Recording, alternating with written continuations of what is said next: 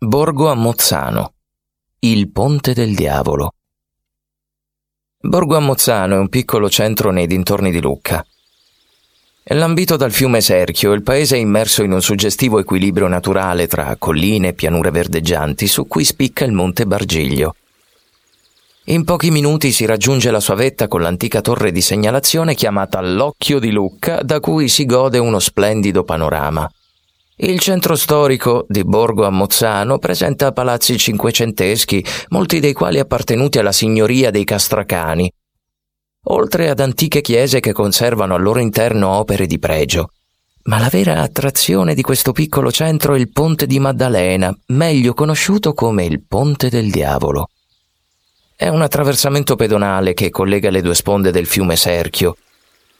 L'architettura del ponte è davvero sorprendente. Le arcate sono tutte differenti tra loro e un arco in particolare raggiunge un'ampiezza e un'altezza tali da destare meraviglia. Ma ciò che più stupisce è la leggenda legata all'origine del ponte. Ascoltate cosa accadde.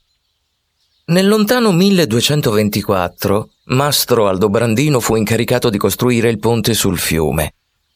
Ma nonostante l'uomo lavorasse duramente, giorno e notte il tempo scorreva veloce e i lavori faticavano ad avanzare.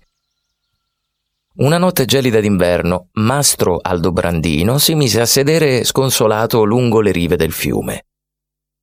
Mentre contemplava la fatica svolta, iniziò a bofonchiare tra sé pensando che solo il diavolo in persona avrebbe potuto costruire un arco tanto alto e tanto grande per congiungere le due sponde del fiume.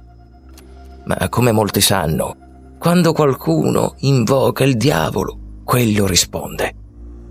Fu così che il demonio in persona si presentò all'improvviso davanti al volto sorpreso di Mastro Aldobrandino, dichiarando che l'indomani avrebbe trovato il lavoro compiuto a patto di avere in cambio l'anima di un uomo, non l'anima di un uomo qualsiasi, ma quella della prima persona che avrebbe attraversato il ponte.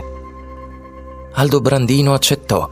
Non poteva di certo rifiutarsi, ma fu subito travolto dai rimorsi e dalle angosce il pover'uomo trascorse una notte terribile e insonne. All'alba del mattino seguente, Mastro Aldobrandino si precipitò verso il fiume e vide il ponte compiuto, con un arco insolito e magnifico che spingeva verso il cielo. Dall'altro lato del ponte notò pure un animale. C'era una capra, forse, o forse era un cane malconcio. Aldo Brandino era pronto a sacrificarsi, ma a quella vista gli venne un'altra idea. Prese un tozzo di pane e lo lanciò oltre la grande arcata. L'animale, attratto da quel cibo, fu la prima anima che attraversò il ponte e a metà percorso, puff, scomparve dissolvendosi in una nuvola di fumo nero. Aldo Brandino riuscì a salvarsi, Tuttavia non bisogna mai dimenticare che risolvere i problemi con le diavolerie non porta mai niente di buono. Ora sta a voi sfidare il brivido e provare ad attraversare il ponte pensando alla paura che il capomastro provò quella prima volta. Per fortuna a voi non accadrà niente di pericoloso. Correrete solo il rischio di essere sopraffatti dalla sua bellezza.